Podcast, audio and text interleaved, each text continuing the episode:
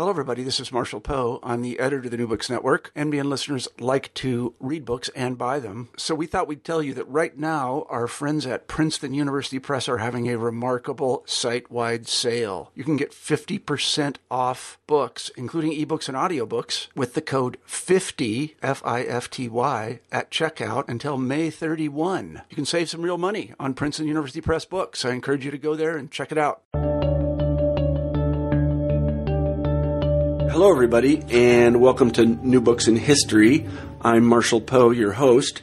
Each week, we search the internet for interesting books and we interview the authors of those books. This week, I'm very pleased to say we have Martha Howell on the show, and we'll be talking about her book, Commerce Before Capitalism in Europe, 1300 to 1600. As I told Martha, we were chatting before we began recording, I was trained as a Western European early modernist, so I had actually read some of the literature that she cites in the book. Um, I read it 20 years ago, so a lot has been done since then. But I was very excited to read this book and one one of one of the most interesting things to me in world history is the origins of of Western capitalism and industrial capitalism. So I read a lot of books on this topic, and this one is is terrific. Uh, it says some things which uh, I think that um, when you hear Martha talk about them, you'll say, "Yeah, that's that that makes sense. It makes more sense than than what we thought." But but we'll talk about that in in due course. So Martha, welcome to the show. Thanks very much. I'm glad to be here. Great. So could you begin the interview by telling us a little bit about yourself? Well, sure. I teach at Columbia University. I've been teaching there since 1989. For 10 years before that, I taught at Rutgers University in um, New Brunswick. Um, and uh, I was trained at Columbia or got my PhD at Columbia. I was living in New York when I decided to go to graduate school and was living on the Upper West Side. And so I went to Columbia. Um, I got interested in early modern or late medieval, early modern history because before I went to graduate school, after college and before graduate school, I worked in finance in New York and did research um, on the financial economy. Um, I had gotten that job because I did a lot of economics in my undergraduate work and had lived in Europe for a year in Germany. And the combination of doing that research, which I was doing just because I needed a job, uh, and my experience in Europe and my undergraduate training, which concentrated on uh, history, politics, and economics, um, made me interested in the early history of the Western commercial economy. And so when I went to graduate school, I intended to explore those interests, but I had really no idea how I was going to do it. It was also, this was in the uh, early 70s when I began graduate school uh, was the height of the women's movement, and I was very involved in those politics, and so also wanted to do something on women's history, and that's what drove me to graduate school. What informed my master's and my PhD thesis, my first two books, and led eventually to the book we're talking about today. So mm-hmm. that's my background. Mm-hmm the the kind of economic history that you do, if I can call it economic history, is um, it borders on, on cultural history. I mean, I told you I told you again. I worked with Jan de Vries, and Jan, Jan is a big numbers guy, uh, and uh, th- this book doesn't have really a lot of numbers. It's more about the way in which economic uh, realities changed economic concepts, and then those concepts change people's lives. That's right, and that's the approach to economic history that I take. I do try, um, and you don't see it too much in this book, but in some of my earlier book, I try to take seriously the skills of traditional economic history of the Jan de Vries sort, mm-hmm. right? Counting, rigorous analysis, using some of the analytical tools that come from the modern, what sometimes is called the bourgeois economy or the modern capitalist economy, to think about the relations between market production, production for subsistence, i.e., production that people do just to consume what they produce rather than to sell it. Um, and those analytical constructs have been very useful to me, but what I what I try to do, and I think a lot of this comes from my training and in my commitment to women's history, oddly, which really needs to be done as a kind of cultural through a cultural lens, um, because you need to understand first of all how people imagine their gender, their relationship to what they construct as the opposite sex. Uh, what uh, the relationship is between one's self identification as a gendered person and sexuality. Those kinds of things have uh, necessarily framed a lot of women's history. And once you start thinking about that, you start thinking about culture more generally. So I started to think very early in my career about why did people think that the best way to value goods was by the price that was determined by supply demand. Is that natural or is that a constructed um, way to think about exchange? There are other terms upon which people exchange goods. They give gifts. They um, barter uh, according to logics that are not easily reduced to some approximation of what might be a market value, etc. Mm-hmm. So those are the kinds of things that um, made me really try to get underneath the kinds of um, analyses that rely upon modern understandings of why people produce, what they produce, why people consume, and the you know the choices they make about consumption. Does mm-hmm. that make sense? Yeah, no, that makes perfect sense, and it's a nice segue into my next question, which you have partially already answered. And why did you write this particular book? One thing I was interested in: commerce before capitalism in Europe. I don't know if Jan told me this or not, but I think he might have said there was capitalism in 15th century Flanders or something. So, um, so go ahead. Okay. um, he's one of many, many people that have said there's capitalism in this this period first of all, you have to decide how you're going to define yeah. capitalism, right? Yeah. Um, I use a fairly rigorous definition of capitalism to distinguish it from market production. If we can, if I can be technical for a minute, um, every culture beyond the most uh, basic in world history that we know anything about has had some kind of market production, some kind of market exchange. In other words, um, people have either you know taken surplus from their production and traded it. Uh, it, it, with uh, with people who had surplus from their production or who were willing to trade their labor for those goods on terms that could be approximated by some third uh, unit of measure. Um, in lots of societies, that shells, furs, uh, things like that, or some money type of thing, right?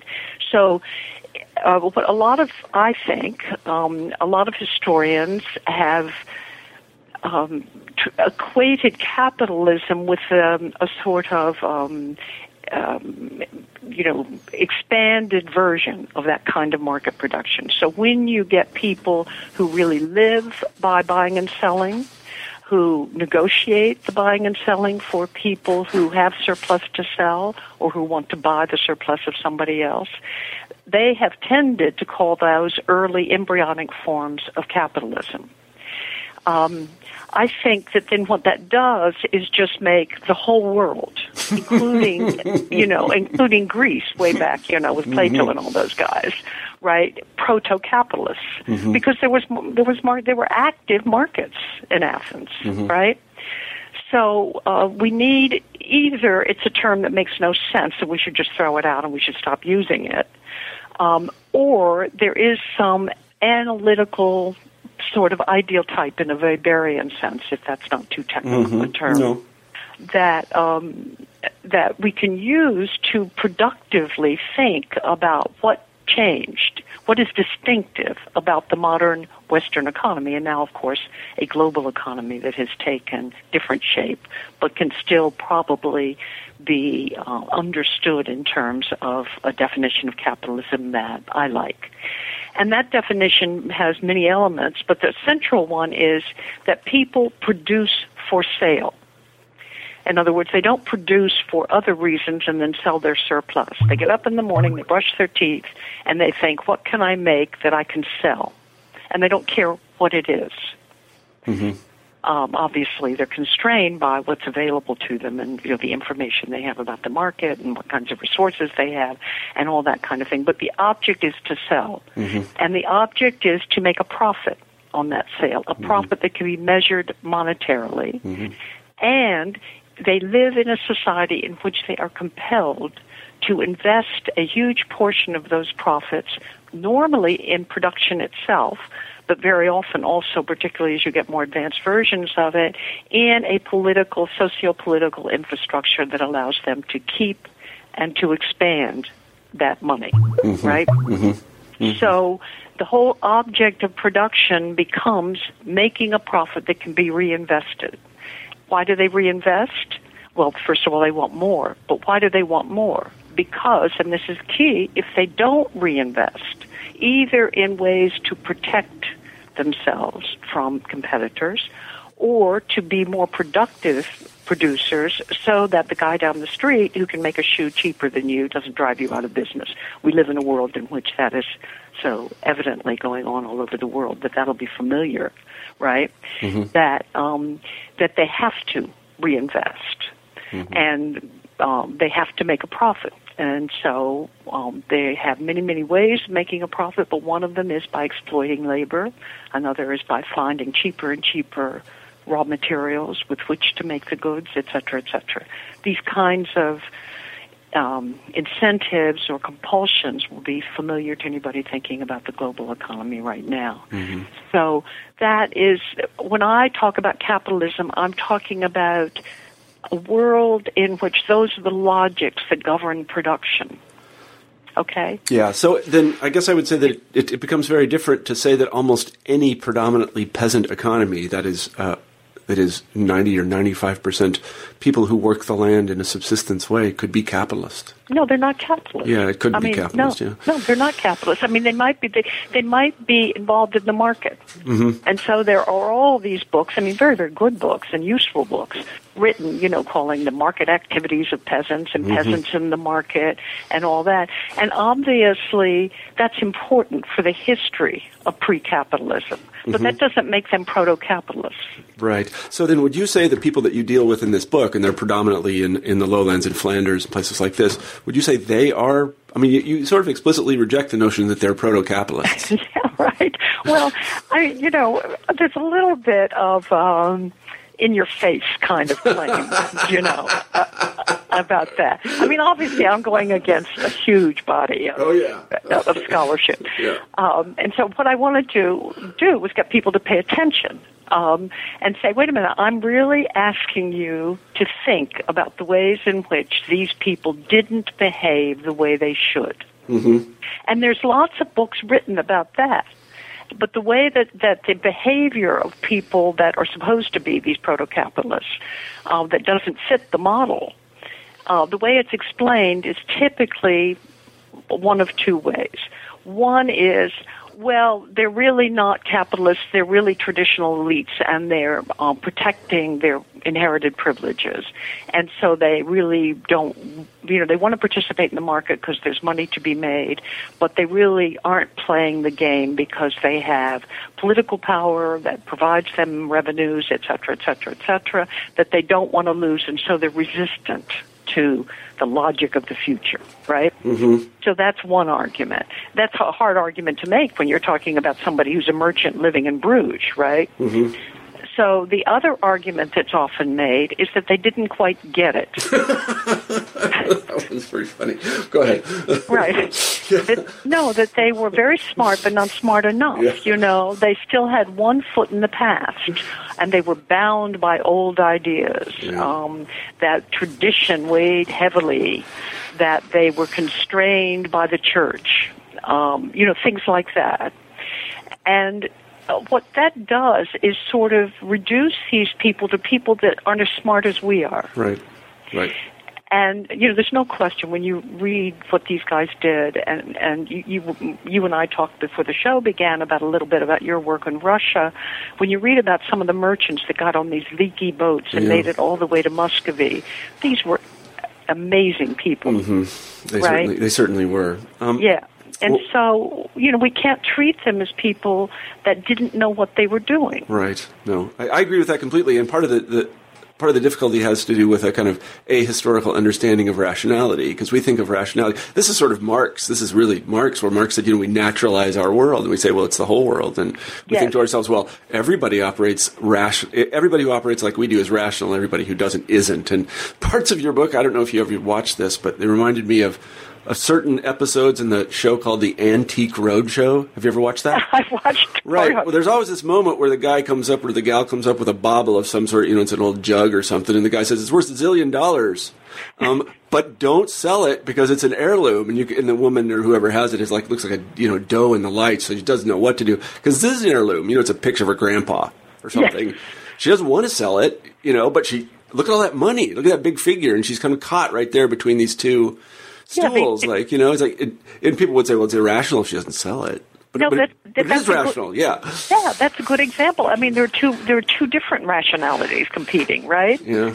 And so, um, you know, so that's what I wanted to do. Yeah. So um, anyway. So that's uh, one of the one of the things that your book uh, sort of impressed upon me is, is it's important to talk about the history of the way people think about things. Uh-huh. I mean, we do actually think about things as as fungible. Everything is fungible. I mean, you'll occasionally see one of these moments in a movie where somebody says, "I'll give you any amount of money for that," and the guy says, "It's not for sale at any price." Yeah. You know, and but in this culture, there were lots of things that weren't for sale at any price, nor did they even think to sell them.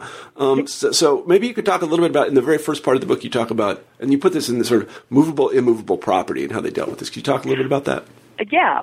Um, I have this chapter called Movable and Movable. Um, the Northern European law, which was based on custom, but all across Northern Europe, there was there's sort of shared basic assumptions about the nature of property, which divided it into they called it by different terms, and it's quite complicated and technical, but roughly movable and immovable. Immovable property was roughly property that didn't move, and of course, what everybody had in mind when they used that word was land, because it doesn't move right? But the the sort of larger meaning of immovable was that it is a source of wealth rather than wealth itself. In other words, that it produces wealth, and it produces wealth in perpetuity. Because it produces wealth in perpetuity, as land was imagined to do, and as it mostly does, um, it could not be, it did not belong to an individual because it was a perpetual a resource. It belonged to the family unit that could claim the revenues from that property. And it wasn't always just the family. I mean, most pieces of land and just to get a little bit more complicated, the properties that attach to the land, the mills, the streams, the fish that swam in the stream, the trees that grew on the on the land, the it, lots of times the cattle or the sheep or whatever it was that fed on the land, even under strictly feudal conditions where you had uh, enslaved labor or enserfed labor, the people that worked the land, all of that was considered um, uh, an immovable and there were many people that had claims to the revenues that came from that. Some of it the church claimed, some of it the family claimed, some of it maybe neighbors or a lord uh, claimed. And so that property was uh, not easily bought and sold. Um, if it was bought and sold, it caused all sorts of cultural problems that the law tried to resolve by finding ways to substitute other property with the same characteristics for the property that had been sold. Um, one of the ways that one of the most um, common ways to handle the problem of how do you sell this stuff? How do you transfer it for money if you need money now and you don't want to have the revenue in perpetuity? Um, uh, was to borrow against it in a complicated form of something called a rent. Um, those then could substitute for the property itself, and but they too were considered immovable. Once you owned a rent, which would be the income that would be produced by this property over time, uh, because you had bought the right to those revenues from somebody else who had originally owned them, so that person could have a lump sum up front to go do something else with. That was considered immovable, and once you owned it, it entered your property that could not easily be transferred out of your family line. Um, so that was one of the ways they did it. There were other ways.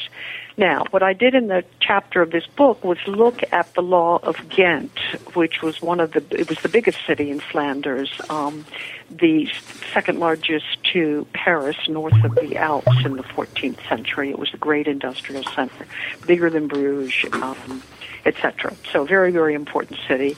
Records have survived of its customary law which allowed me to trace the way they treated movable goods and immovable goods over the course of three centuries. Um, and it was fascinating because of all the places in the world, you would have found people buying and selling everything like mad.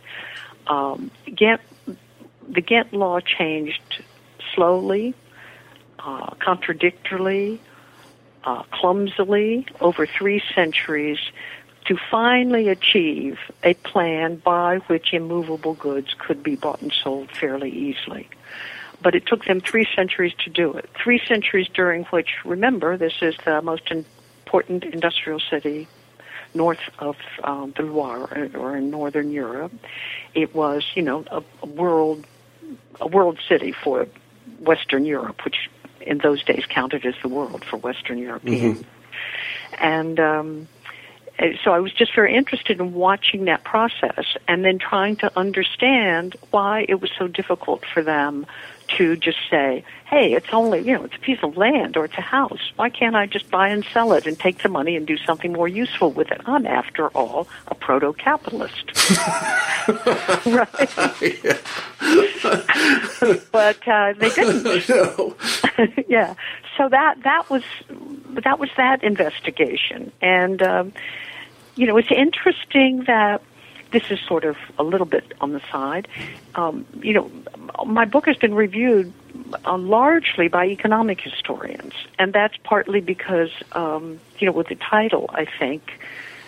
That when a journal gets it, you know, they say, "Oh, commerce before capitalism." Give it to an economic historian, mm-hmm. and um, almost no cultural historians have gotten it for review, which is interesting. Yeah. Um, but the economic historians, and some of them have, you know, good legal training because in that period you have to work a lot with legal sources, so people get used to it. Um, nobody's challenged that. Mm-hmm. So, in fact, the economic historians haven't, even though you're quite right that there's very few numbers in this, and when they're there, they're to illustrate a point, mm-hmm. you know, not to prove the point. Sure. Um, some of them have complained that they could have used some more numbers, mm-hmm. but nobody has challenged the evidence itself, mm-hmm. right? Mm-hmm.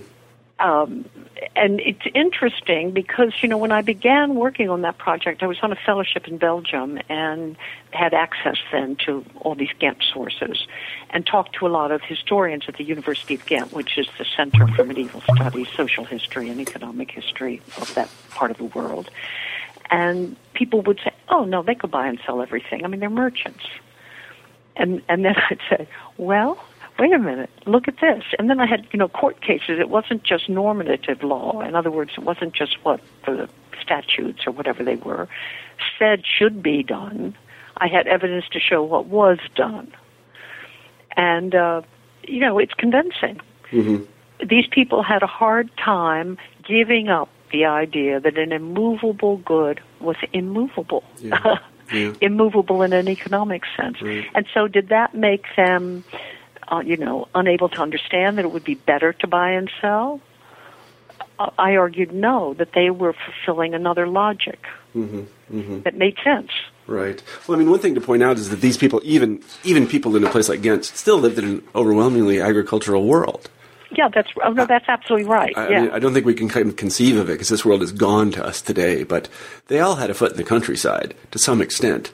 Well, they relied on production from the countryside Yeah. to feed themselves Right. and drink themselves, and Yeah. they did quite a lot of drinking. Yeah. Um, that's absolutely right. And you know, they made cloth from uh, stuff that was produced on in the countryside. A lot of it locally, but then of course a lot imported from England. Yeah. Um, so they were very connected to the agricultural economy, and, and historians, not me, but historians who have studied this kind of thing, have figured that of the GNP of Europe in this this period, it was 85% agricultural production. Mm-hmm. Yeah, no, it's certainly true.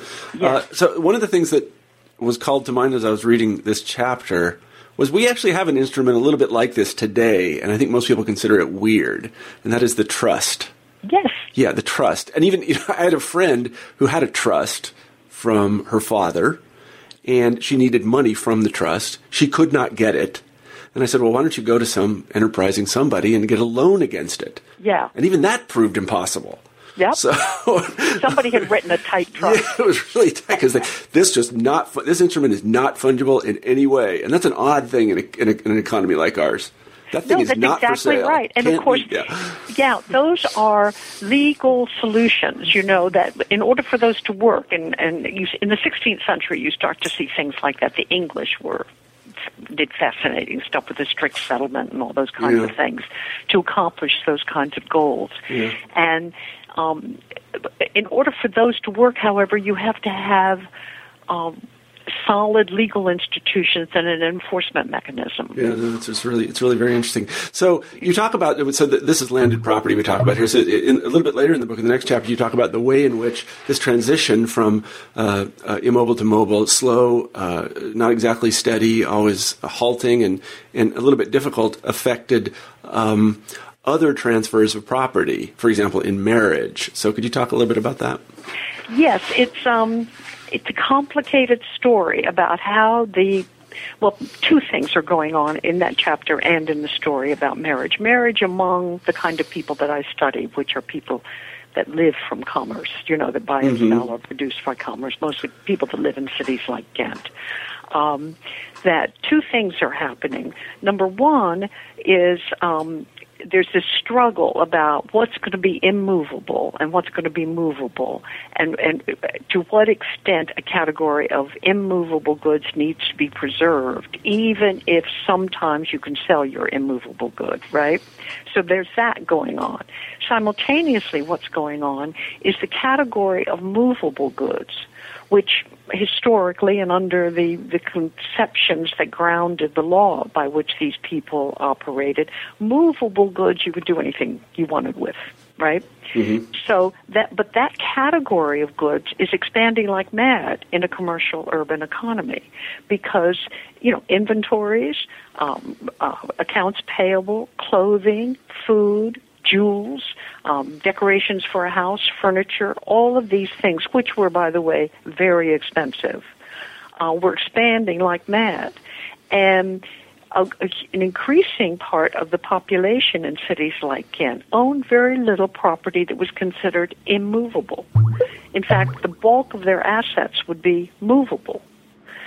Now, okay, so what do you do? How does marital property law work? Because the conception of marital property law throughout the North, including in Ghent, was that when a couple got married, there wasn't the, what historians, lots of times mistakenly, call the dowry, uh, which meant that a woman brought property from her family, which was held for her by her husband.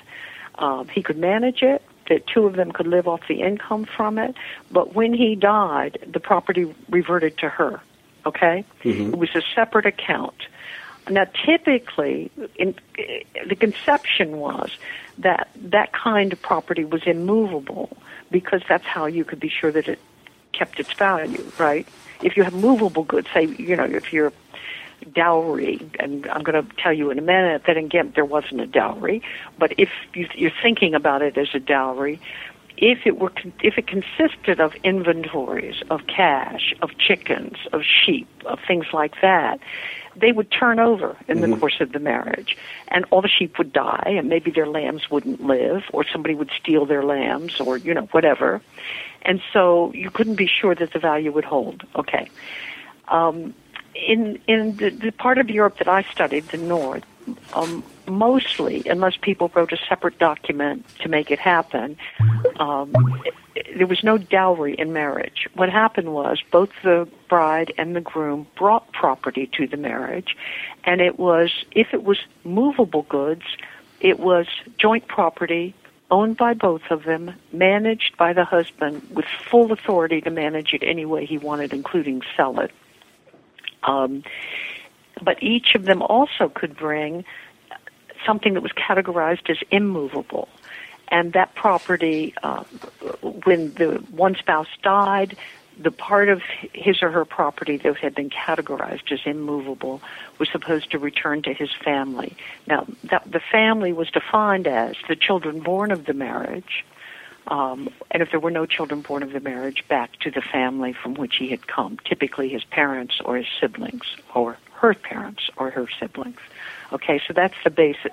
Now, what happens in Ghent and in lots of cities like Ghent is two things. Number one, the property that um, the couples bring to the marriage is increasingly just movable goods, with a smaller proportion of it being immovable. And number two, um, they're finding ways slowly over the centuries that I studied to make immovable goods economically movable. So they could be sold and then replaced typically by some other property that had that character um, but you can imagine the complexities of doing that if the point was to assure that the families from which the spouses came or their direct offspring had a secure source of property to support them in the future. Uh, if you're trading those immovables around, it gets tricky, right? Mm-hmm. So, um, then, do you want to hear about love? Yes, I do. okay. One of the arguments that's made about families of this kind is that because they ran a shop together or ran a small business together or even lived in a house that was also a workshop, even if maybe the wife was not directly involved in the workshop, but she was connected to it physically enough, uh, probably in informal ways helped out a lot, etc. A lot of historians have argued that this made people uh, put a lot of emphasis on companionship, on friendship, on cooperation between husband and wife, and that it um, kind of reduced gender hierarchy. In other words, it presaged the modern ideal of the bourgeois family, where a husband and wife are partners in life uh, in an equal sense and that they share responsibility, they share decision making, they share authority over the children that they have. They're mutually obligated to each other to uh, support each other, to love each other, to take care of each other, blah, blah. You know the speech, mm-hmm. right? Um, now, the problem with that story, there's some truth in it, but the problem with that story is a lot of things. Number one, demographically, marriages didn't last that long in this period. Um, there's some historians who are very technical demographers who have figured out that the average length of a marriage uh, among populations of the kind that I'm talking about was 10 years hmm. be- because somebody died. Mm-hmm. Um, and now, obviously, that varied. You know, when you had periods of plague and disease, it would go way up, and then it probably went down in periods where there weren't these plagues and stuff. But the 10 years is kind of an average. Okay, so that's number one. Um, number two is that there were um, uh, connections, each of the spouses had connections outside the marriage that were sometimes stronger than the connections they had to their spouse. Um, very often, a, a, a, woman would be um, much more closely tied to her natal family emotionally, even in terms of uh, sharing certain kinds of property and income uh, with her natal family. Um, another thing that happened is people remarried at the drop of a hat. Uh, so that in the course of a life, a woman uh, had a very, very high chance of having two husbands um, a man had a much higher chance of having two wives. And then children would be born of each of those marriages, so that all of a sudden, you know, who inherits what from whom mm-hmm. becomes very complicated. So um, then you have the problem that they're living from movable wealth. And as I said earlier, movable wealth turns over.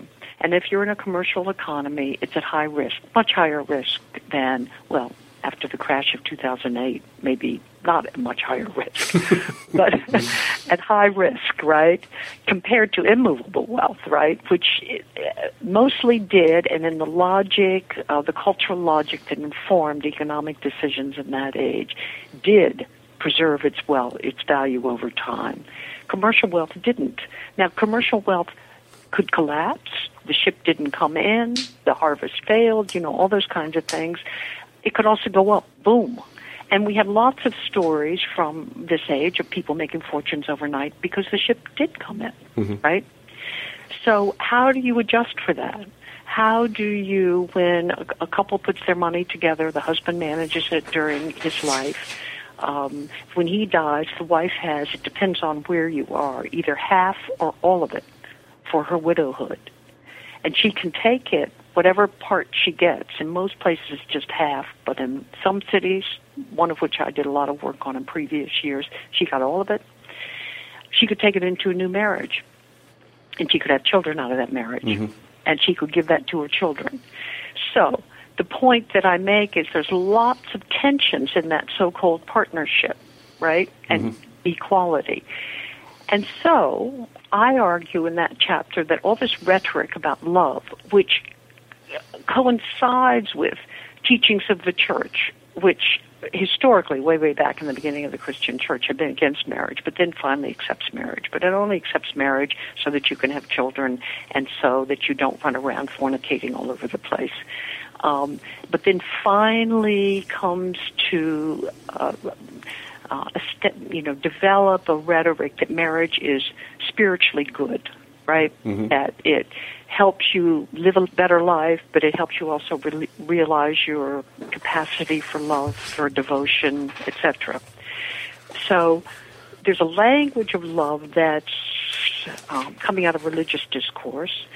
Um, and it's it's infecting the way people talk about marriage, so that people do start talk talk about loving each other, and loving is starting to acquire the meaning not just of dutiful devotion, um, respect, the kinds of things that were once understood as love. And remember, by the way, in this period, just read your Shakespeare. The word love was used. I love my Lord. I love my neighbor. Mm-hmm right? Um, love did not necessarily have this romantic attack, you know, implication. Okay, but it starts to have that in this period, and to be associated with the kind of bond that is supposed to seal the marriage between these people. Okay, my complicated argument is that this language serves to seal the relationship between a man and woman who find themselves having to indeed jointly depend upon and manage wealth that is at high risk and that is likely to change hands over the lifetime of one partner or both partners in many, many ways. And so a marriage that is sealed by an emotional bond beyond the property bond um, strengthens their ideological commitment to the union and to each other. Mm-hmm. And so it's it. This is kind of a feminist critique of the ideology of love. Um, feminists who work on the modern period have done a lot of work arguing that you know we have this modern romantic idea people marry because they love each other, which writes out all the social and economic motivations and grounds that that um, govern marriage decisions in our society, right? Mm-hmm. So, I'm not saying that people don't feel this kind of attachment to each other. Um, but what we know is, you know, that the minute that they decide they don't love each other anymore, they love somebody else more, all the other grounds that have supposedly bound them to each other are exposed and then you have these terrible divorce fights, and mm-hmm. you, you know, and there are fights about who gets the dog and all that kind of stuff. Mm-hmm. So, what my chapter was trying to do was to say that this discourse about uh, marrying each other and sharing property because you love each other inverts what's going on. You love each other because you have to. Mm-hmm, mm-hmm. So in a sense, you're saying we, we have this. That no, that's very, very good. I, just to put it very briefly, then we have this kind of dichotomy, which at least historians uh, uh, throw around, and that is that, that, the household at one time was a, in pre-modern times, let's put it very generally, was an economic unit. It was arranged yes. by two families, and then we have this other notion: the modern family is built on romantic love. And what you're saying yes. is the proto-modern family, that is the one built on love, was actually still economic.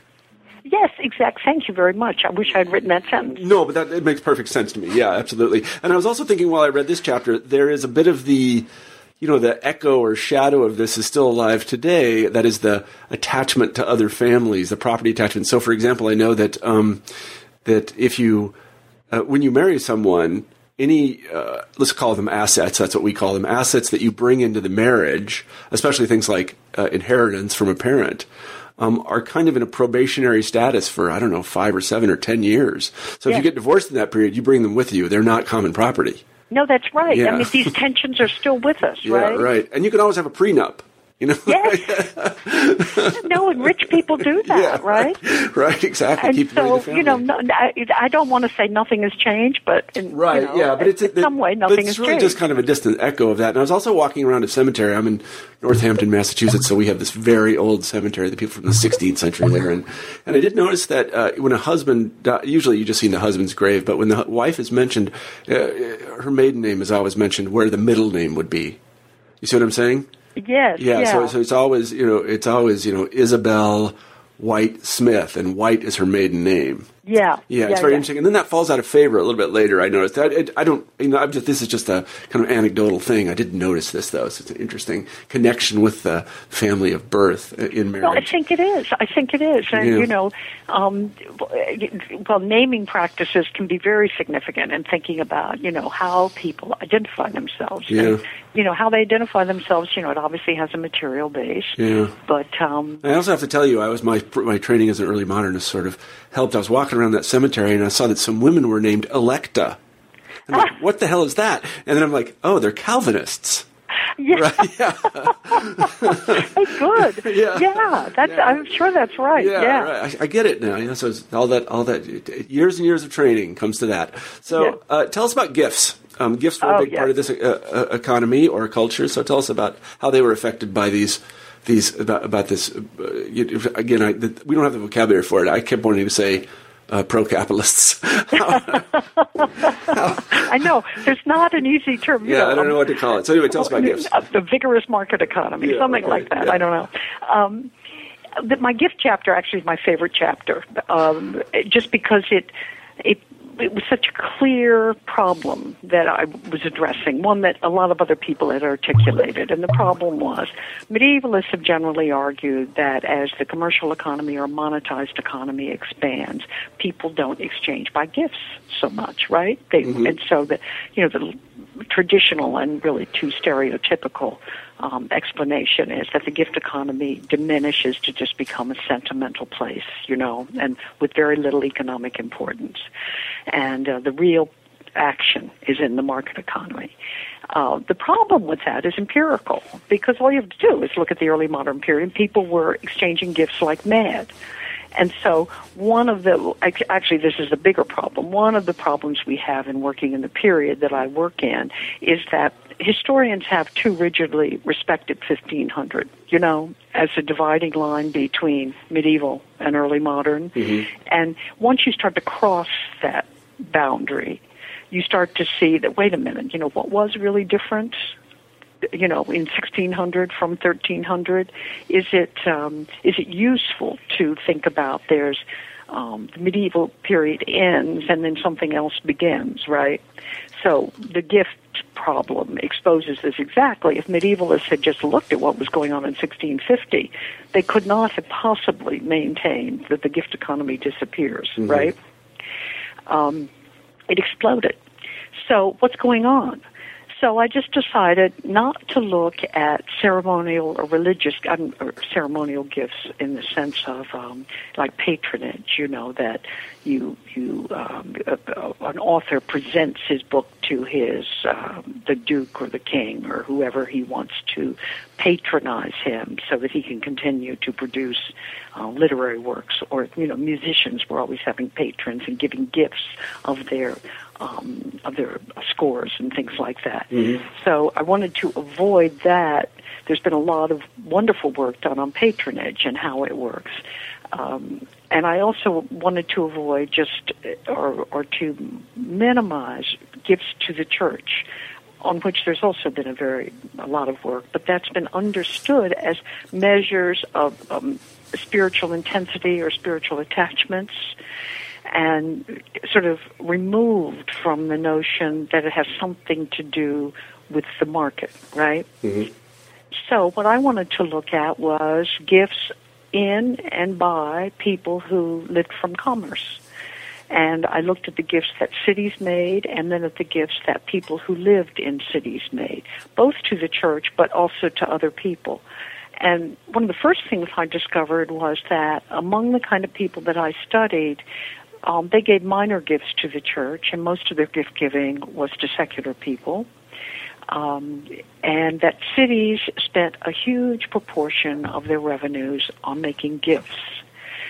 And then that raised the problem what were they really doing? Were these gifts that were disguised as bribes, as uh, salary in some way, but they were, and this comes back to an earlier part of our conversation, were they too dumb to understand that these salaries, you know? yeah.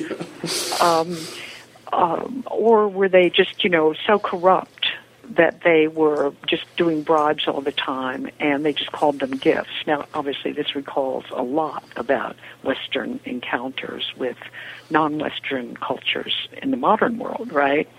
Where um, Westerners are always horrified, you know, trying to do business in certain parts of the world because, in their logic, bribes govern the way business works Mhm. to to the detriment of a clean market exchange, right? Right. So, with something like that going on in my period, um, and what I decided um, after studying this and watching who was giving the gifts, to whom they were given, what they were called, what kind of language was used, under what circumstances they were given, and I wound up arguing that gifts did work, cultural work that was necessary to support market exchange, which sounds kind of contradictory, but the argument I made was that in this age, market exchange was increasingly anonymous, that in previous cultures and still going on in this culture, market exchange had been a face to face transaction between people who either knew each other, and if you're in small places, which most places were very small, people did know each other. If they didn't know each other, you recognized each other. In other words, you knew where that person came from, who that person's family was, how that person was connected to the world in which you lived. Um, market exchange was um, uh, conceptualized as, and to a large extent existed as, a place, right?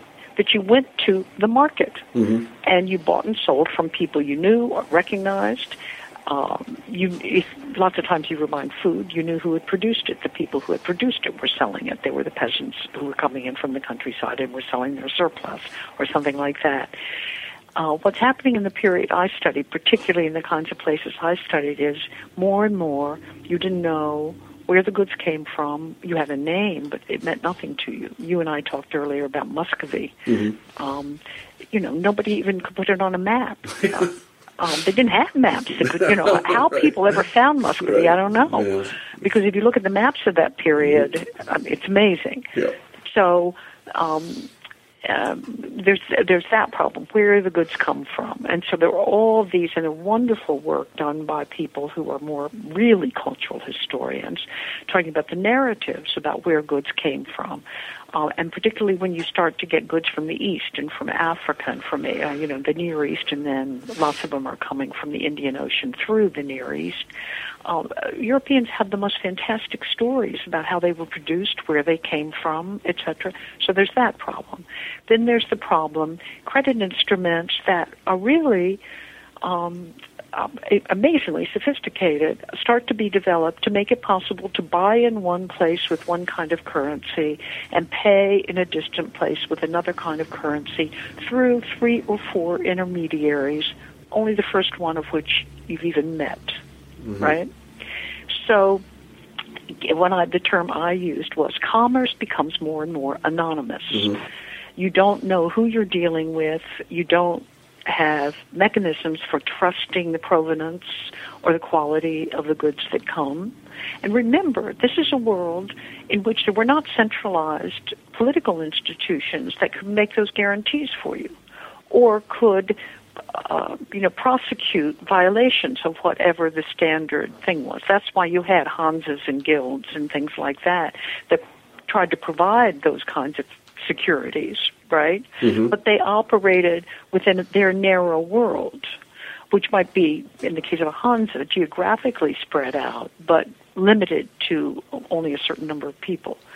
So, um, my argument was that it was very hard to trust either the people or the goods or the money that was being used in market exchange. Gift exchange operated by a different logic. A gift was from a known person to a known person or institution, and they were made publicly. Uh, and public was the big key for me to understand what I think was going on. Is uh, um, lots of them were actually presented publicly in person, you know, kneeling, giving the gift to people. But other ways of making it public were to record it in words, in a document, um, to do it as part of some ceremonial pro- uh, project in which maybe, you know, it was not the face-to-face giving the gift, but it was some kind of ritualized moment of gift exchange. Um, and what that does is establish the personal connection between the giver and the receiver. Uh, and the argument I wound up making was it's the source of public honor. That honor was defined as not an internalized sense of whether you're a good or bad person, but the way the world judges you as an honorable or dishonorable person. And to be able to give a gift to somebody who is recognized as honorable or to an institution that is recognized as honorable confers honor on you. To receive a gift from somebody who is considered honorable or is an honorable institution confers honor on you. But it only does that conferral either way if other people see it, mm-hmm. know that it happened. And so that's why gift exchange remains so important. It provided not just a way of exchange that um, was uh, um, legitimate and because visible between people known, but it also established the integrity of the people who were then simultaneously dealing in the market. Somebody, for example, who had been given a gift in some semi or you know even real public way by let's say an alderman of a city had given a uh, you know a silver bowl to a merchant from another city who had arrived in the city and was setting up business. That establishes that man's credit in the city mm-hmm.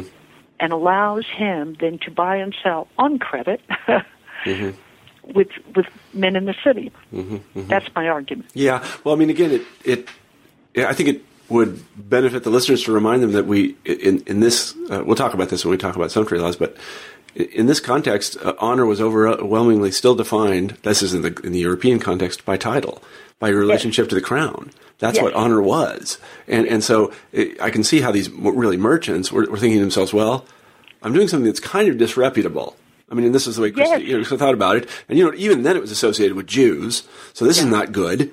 Uh, yeah. So how do I get honor? And you know, how do I actually get, how how can I do this? And and actually, it's funny because th- again, there are echoes of this today um, when corporations and people in corporations give big piles of cash to um, you know this or that philanthropy. No, that's exactly right. and they want to be named. Yeah, they definitely want to be named. I to mean, go to the ballet and look at the back. I mean, half of the program is telling right. you who gave money for the dancers. Right, right, right. Or NPR is the great example of that. You know, they, they sell yeah. these, what are basically advertisements in order to make corporations, Archer Daniels Midland, look, look public spirited. Because, yeah, you know, you kind of vaguely have the idea that they're doing something a little bit disreputable. We don't know what they're doing exactly. We don't know where their products come from. And I really like that part because that's also pure Marx, is the magic of the commodity. You, know, you get it, you, you, don't know where it comes from. You have no idea. Whereas before, you know, you actually knew the person that made it, you know, where it came from, this kind of stuff. But like now, you just have no idea where it comes from. So it, takes a certain leap of faith just to enter into this relationship. Um, but now you have all these abstractions, and and things start to, you know, you need a way to build a kind of honor out of out of out of out of something that's kind of dishonorable. yeah, yeah, yeah, exactly, exactly. Yeah, right, exactly. Um, that's, really, really, really very interesting. Well, let's go on to talk about um, sumptuary laws. I always wondered about those. Um, we don't have them anymore, as you can tell. right. Well, you know, uh, there's a there's a guy who's very influenced by Foucault that argues that we do. It's just moved from the visible, you know, dress and all that kind of stuff, to government thinks it's their job to tell us not to smoke and all that kind of stuff. All right, sure. Yeah, but uh, you know, there's a, an economic logic to that. The government winds up paying for people who are sick Right. because they smoke. You Right, know, yeah. so. Uh, that's not the case with sumptuary legislation. Yeah, sumptuary legislation was maybe the best example of how stupid were these people. Yeah. And you know, by the 18th century, all the liberal, um, you know, the 18th century is the beginning of a real liberal um, discourse. You know, about what constitutes citizenship, a good government, uh, a good economy, all that. Um, you know, they always use sumptuary legislation as the as, to stand in for what was bad about the pre-modern economy, Right. right? That these people really did not know what they were doing. Um, there are many, many problems with the way sumptuary legislation, in, my view, has been analyzed because it's been argued mostly that it was all about rank, that it was um, elites of some kind, usually an unspecified kind, trying to keep, and the classic line is butchers' wives in their place. Um, so, and there is legislation that said butchers' wives cannot wear pearls, they can't wear emeralds, you know, blah, blah, blah. Butchers, by the way, were a very elite trade and they tended to be rich Yeah. um, because meat was so expensive and blah, blah, blah.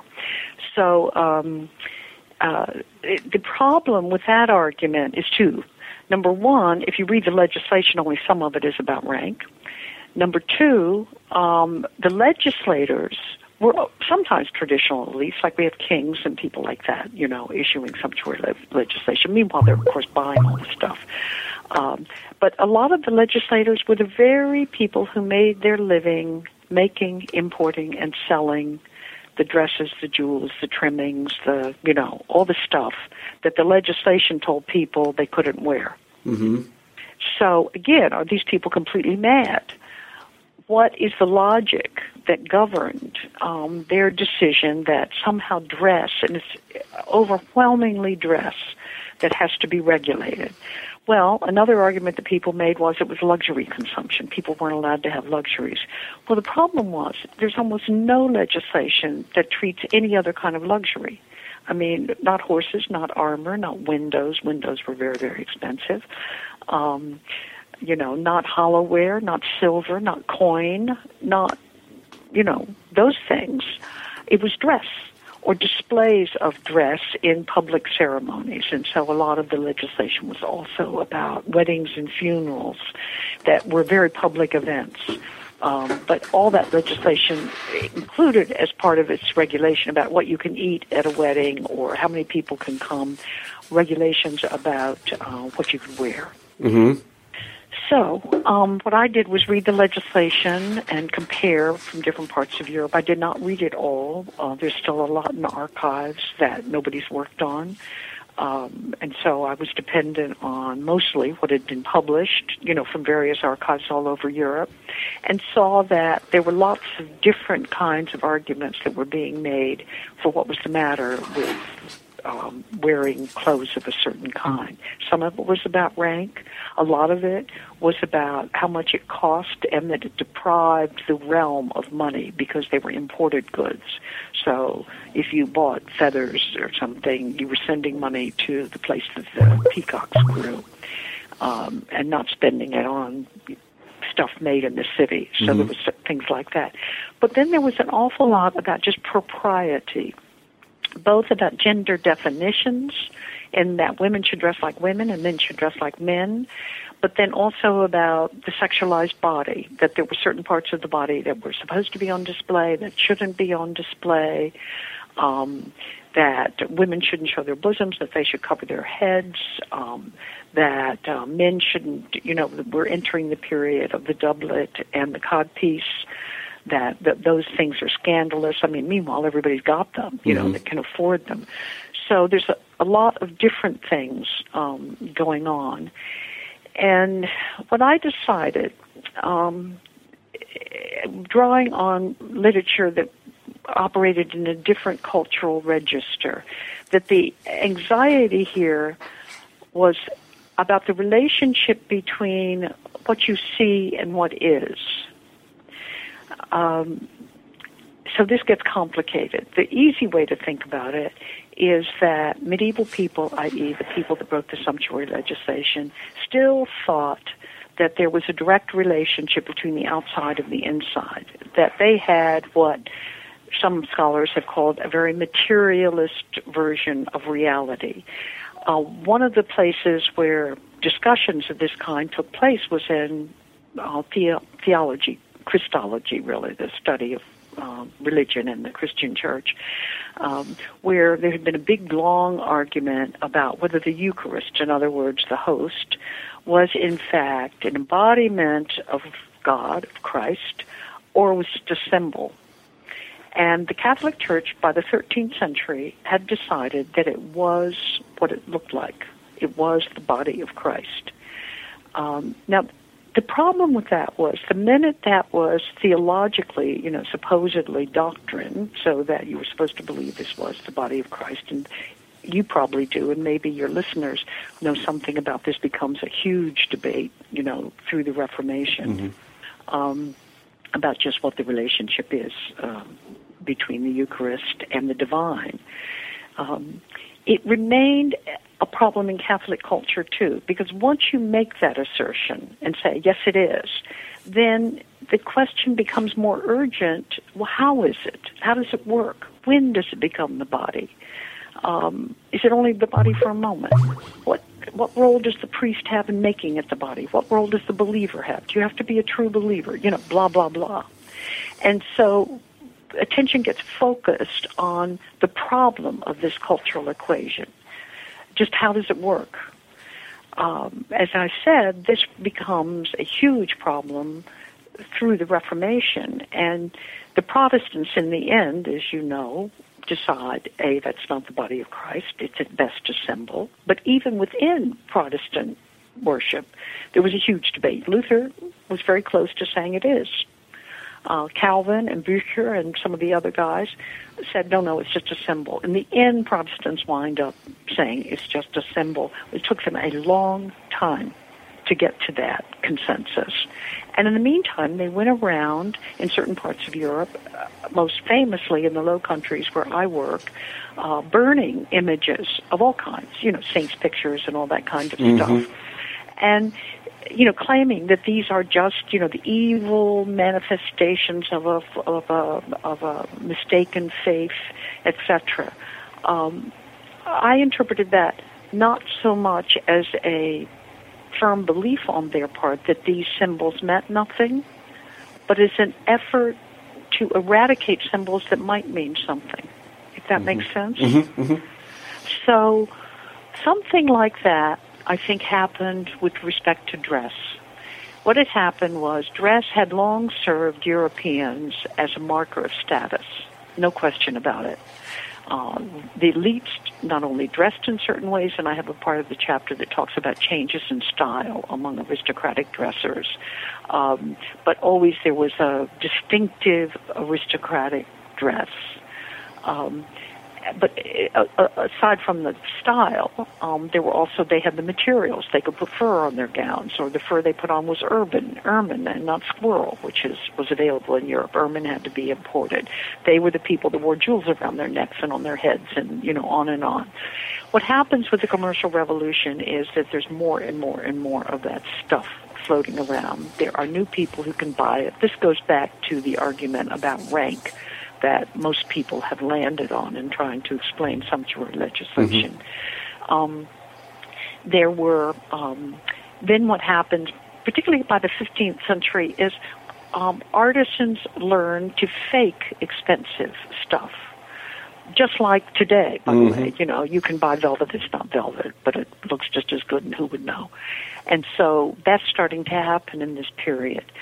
So you, people are forced to think about, oh my goodness, what does this mean? You know, does dressing up in a certain way mean anything anymore? What does it mean? And so then I looked at cultural sources, stories, plays, uh, moralist discourse, um, uh, just chatter, uh, that showed that people were really worried about this. They didn't know what to make of it. And so my argument became not that medieval people had said, oh, yes, you are exactly what you wear. It was that in this period they had to interrogate whether you were what you wore. And that that caused a real cultural crisis in which was reflected in this legislation from the top down that was trying to figure it out and that's why you had so many different kinds of issuers, from kings all the way down to aldermen of tiny cities. Um, that different different arguments were made by why it's necessary. That it was somehow associated in the minds of legislators and presumably in the citizenry. Um, that it had to do with a good society, a good society dressed in a certain way. Mm-hmm. And um, so my argument was that it had to do with there was a logic. The logic was that they that they were forced to interrogate a kind of uh, easy cultural equation that had never had to be interrogated Mm-hmm, before, and it, it had to do with ideas about governmentality. What Mm-hmm. constitutes good government? So there, that's the argument. And, and it's funny how the, the um, some actually in this part of the country, the, so radical Protestants um, kind of worked this out in a radical way, and they uh, adopted plain dress. Yes. So they don't have to worry about it at all.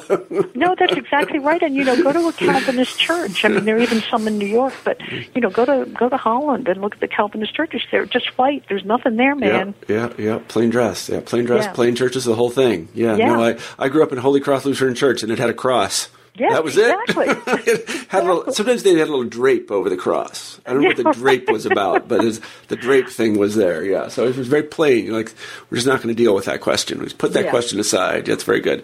Well, I'm sorry to say that we've run out of time. It's been so interesting talking to you.